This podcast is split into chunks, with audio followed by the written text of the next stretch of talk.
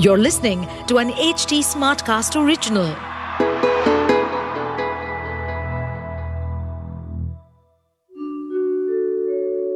आप सुन रहे हैं विवेकानंद की वाणी सुनिए स्वामी विवेकानंद के अनमोल विचार और जानिए जीवन को एक नए दृष्टिकोण से पुनर्जन्म के बारे में स्वामी विवेकानंद कहते हैं, आप ना तो जा रहे हैं और ना ही आ रहे हैं।